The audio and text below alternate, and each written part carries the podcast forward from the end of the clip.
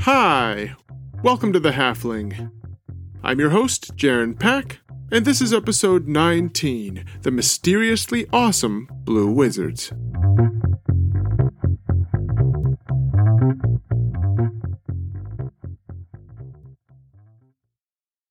It's great to be back. I promise I put the break to good use. I spent it writing an insane amount of content about the Rings of Power show, both for my day job and for this show as well. The promotional material for the Rings of Power has had an interesting response so far, but I'm hopeful we can all at least enjoy the experience as we pick it apart and dissect how to handle its adaptation. Either way, we'll continue to dig into the source material here for both confirmed characters and events, as well as potential ones that we would love to see adapted. After the kind of break, I'm ready to pick up my mic and start broadcasting again as we buckle in for the last few months before the new show airs. Before I fully get going, though, I do need to do a little housekeeping really quick about the consistency of new episodes going forward. Up until now, I've tried very hard to keep on a weekly schedule, but the truth is, this summer is a little crazy for me, both with work and my personal schedule. As we get closer to the show premiering, there are going to be an increasing number of weeks where I just won't have the time to create something. With that in mind, I'm going to shift to a new release format. I'm going to continue to release episodes as often as possible, but there will be inevitable breaks from time to time. I'll try to give you a heads up when that's going to happen. I'm also going to try to release each series of episodes closer together, ideally without any breaks. I hope that makes sense, and I'm excited to continue digging into Tolkien lore with all of you guys. Okay, now that that's done, back to the more important stuff. During the break, I had one request in particular that piqued my interest the most hearing more about the Blue Wizards in my recent interview with the Tolkien professor, we talked for a while about the identity of the mysterious man in the fire in the promotional trailer. The fireman. The burning man? Okay, anyway, strange pop culture references aside, the sight of a dude who presumably just shot through the sky like a firecracker, crawling around in a pit of fire, was one of the oddest scenes in the entire Rings of Power trailer. Everything else tracks with me. You've got elves in the woods, a gorgeous seaside city of men, beautiful panoramic landscape shots, hello New Zealand, and then Fireball Guy. What is up with that?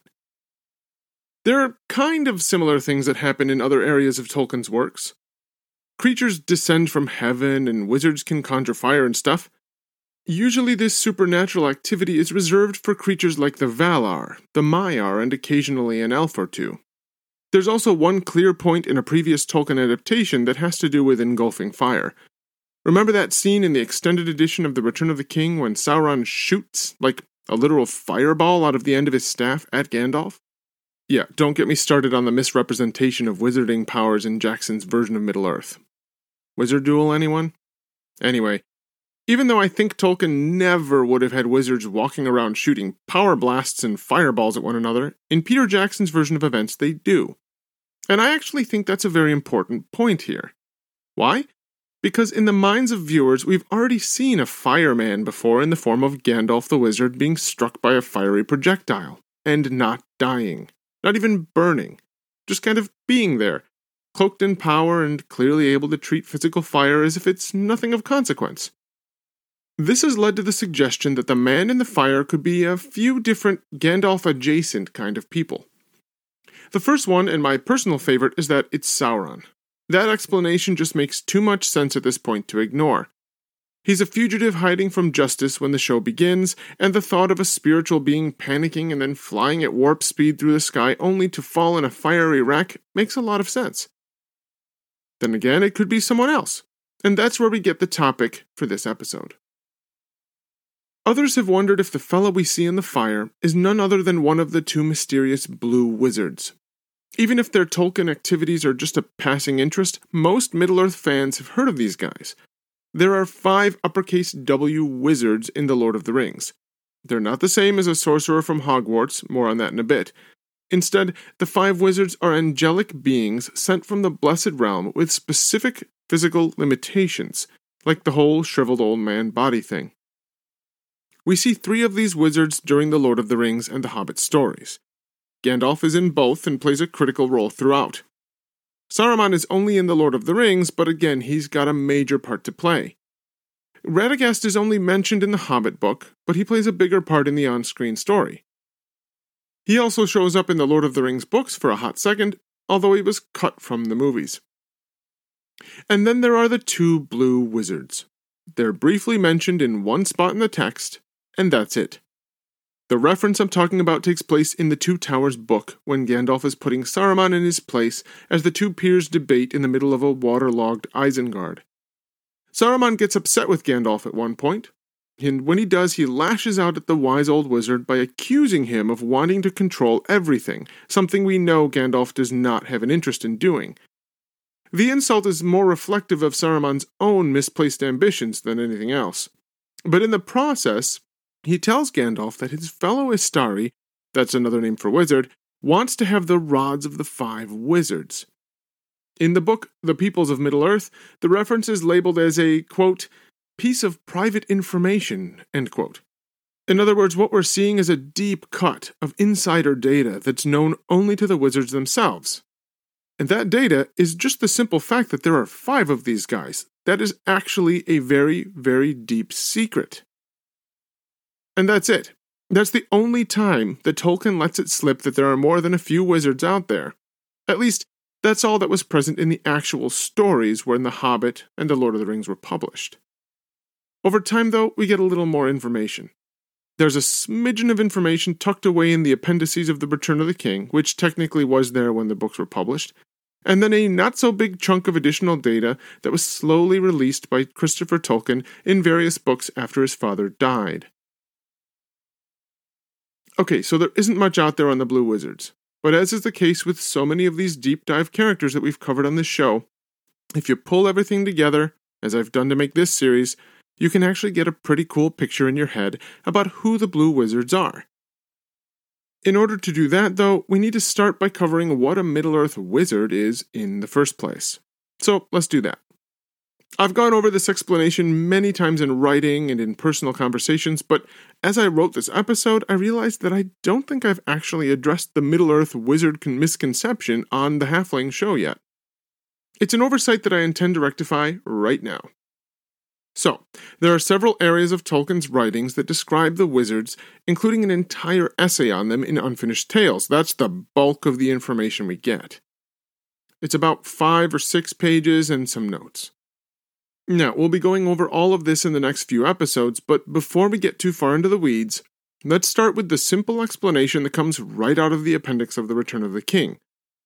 This is the area of the source material that the show is allowed to work from. In fact, showrunner J.D. Payne has already explained that the show only has access to the following The Fellowship of the Ring, The Two Towers, The Return of the King, and The Hobbit. That's it. That may not sound like much, and it really isn't. Especially for a second age show, this isn't a remake of those stories. I mean, most of those books are about stuff that happens at the end of the 3,000 year long Third Age. There are a few mentions of historical events and people that exist during those earlier Second Age stories, but it's a pretty underwhelming body of data to say the least. Now, that said, there's one part of that collection of books that is critical to making the Amazon show work the appendices that are included at the end of The Return of the King. We regularly benefit from those precious endnotes on this show. Oh, and by endnotes, I mean the almost 150 pages of additional content that Tolkien listed out in six appendices from A to F. So, this isn't like a 10 page final thought or an epilogue. Yeah, there's a lot of stuff packed into those pages. Super dense stuff, too. Not your average easy reading kind of thing. Now, out of all that text, there's one line tucked into the corners that reads like this quote, When maybe a thousand years had passed, and the first shadow had fallen on Greenwood the Great, the Istari, or wizards, appeared in Middle Earth. It was afterwards said that they came out of the far west and were messengers sent to contest the power of Sauron, and to unite all those who had the will to resist him but they were forbidden to match his power with power, or to seek to dominate elves or men by force and fear. Okay, there's a lot to unpack here. the first thing that I want to do is follow up on the fact that these guys are uppercase W wizards. They're not men mastering magic arts or dabbling in the demonic. And that isn't just a cutesy, family friendly spin on the group either. Tolkien even goes so far as to address the double meaning of his word wizards with traditional uses of the word. In Unfinished Tales, we read that the translation of his Quenya word istari to wizard in the common speech is, quote, perhaps not happy, since the Heren Istarion, or Order of the Wizards, was quite distinct from the wizards and magicians of later legend. From there, he adds that the primary connection between the two versions of the word is their shared accumulation of wisdom and knowledge. So, not sorcery and magic. It's the fact that wizards are usually associated with wiser, older people. In comparison to the more evil version of wizards, though, Tolkien's Order of the Istari only exists in his world in the third and possibly the second ages. That's it. And very few people even know that they exist in the first place. In comparison, it's interesting to note that there are sorcerers and magicians that Tolkien references at different times. So, when you step back and think about it, there actually are lowercase w wizards in his world. There are sorcerers and magicians, and they're always referenced with a negative connotation. But the uppercase W version of the word is talking about five specific people, and they are not evildoers. At least not when they start. There are two primary wizards out of this bunch.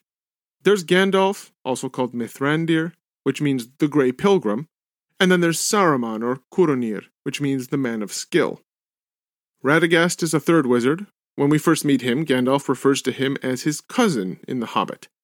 However, that line of reasoning is quickly retconned, and by the time we get to The Lord of the Rings, Radagast is simply one of the five wizards.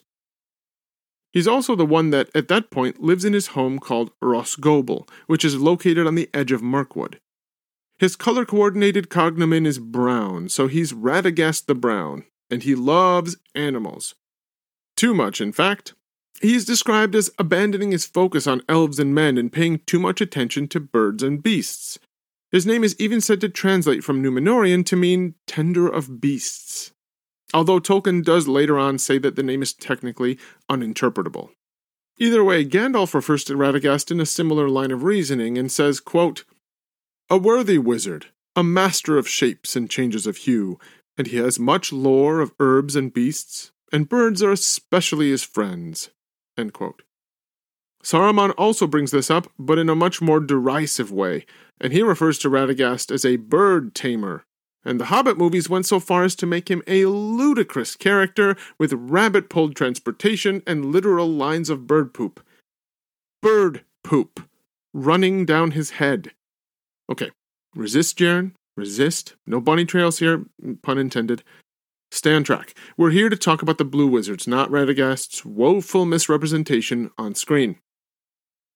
Okay, so there are these three main wizards that we hear about all the time Saruman, Gandalf, Radagast. And then there are the two blue ones that we hear nothing about these five dudes are not traditional wizards, but a unique set of beings that exist at a specific time and in a particular place, but that still doesn't tell us who these five guys are. What does it mean to be a Middle Earth wizard? What is this uppercase W kind of being?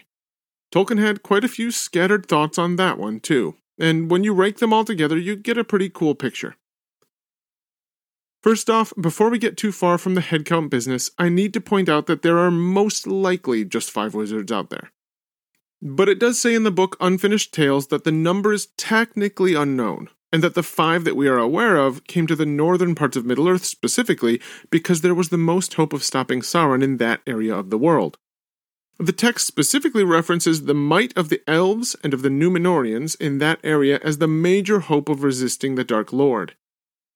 So, we only hear about five wizards, and barely at that. The real count is more like three wizards, with two blue ones tossed in to beef up the total. But technically speaking, there could be more of them out there, somewhere, which is something I would be remiss to fail to point out.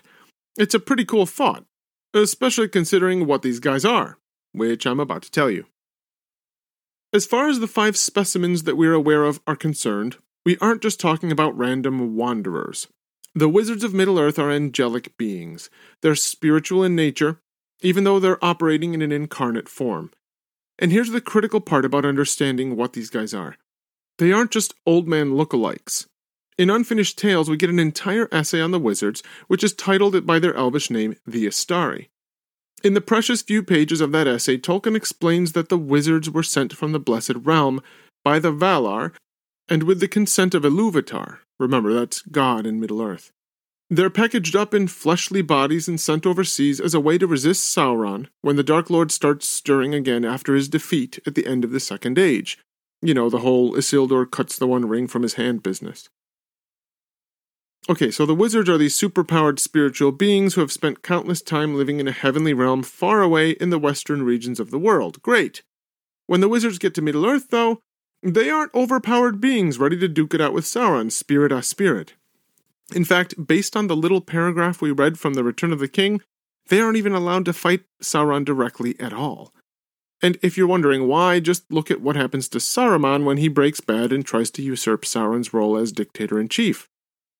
Instead, the wizards are locked up with all of their heavenly wisdom into their iconic, frail old man bodies. In Tolkien's words, they're, quote, clad in bodies of men, real and not feigned, but subject to the fears and pains and weariness of earth, able to hunger and thirst and be slain. Though because of their noble spirits they did not die, and aged only by their cares and labors of many long years. He adds a bit later that they were supposed to use these forms to humbly advise and persuade, rather than dominate and rule over the enemies of Sauron. So, even though they have the longevity of elves, the wizards also have these wrinkly old bodies and long beards. They're really a middle point between immortal elves and very mortal men. It's kind of cool since they're supposed to help both of those groups. It also says that they arrive looking old and their physical bodies age very slowly. So, even then, we're talking about immortal beings in slowly aging bodies. It's a super unique situation. They're also not in a hurry. Not at all, like, really not at all. They initially spend their time wandering around, picking up information, and generally acquainting themselves with Middle Earth from the perspective of their active yet old bodies. The text also explains how their knowledge is partially compromised in their new forms, and they need to relearn a lot of stuff. As they gain more Middle Earth experience, they become better equipped to support the enemies of Sauron. And that takes a lot of time. The way that they support the enemies of Sauron varies from one wizard to the next, and that happens on purpose too. And that's actually where we're going to pick up the story next time. We'll go over all of the crazy origin of the Istari, and then chart the course of the five wizards with a particular focus on our two topical characters, the Blue Wizards. Alright, that's it for now.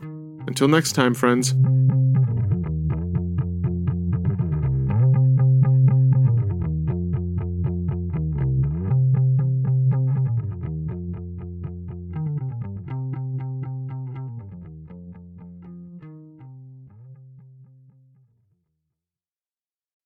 This episode is brought to you by, well, me.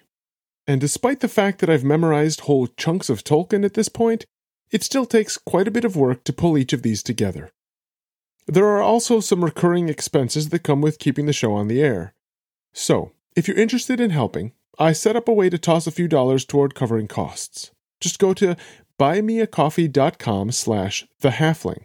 That's buymeacoffee.com slash thehalfling. If you make a donation, thank you very much. And either way, I hope you'll stick around for all the fun. All right, that's it for now. Until next time, friends.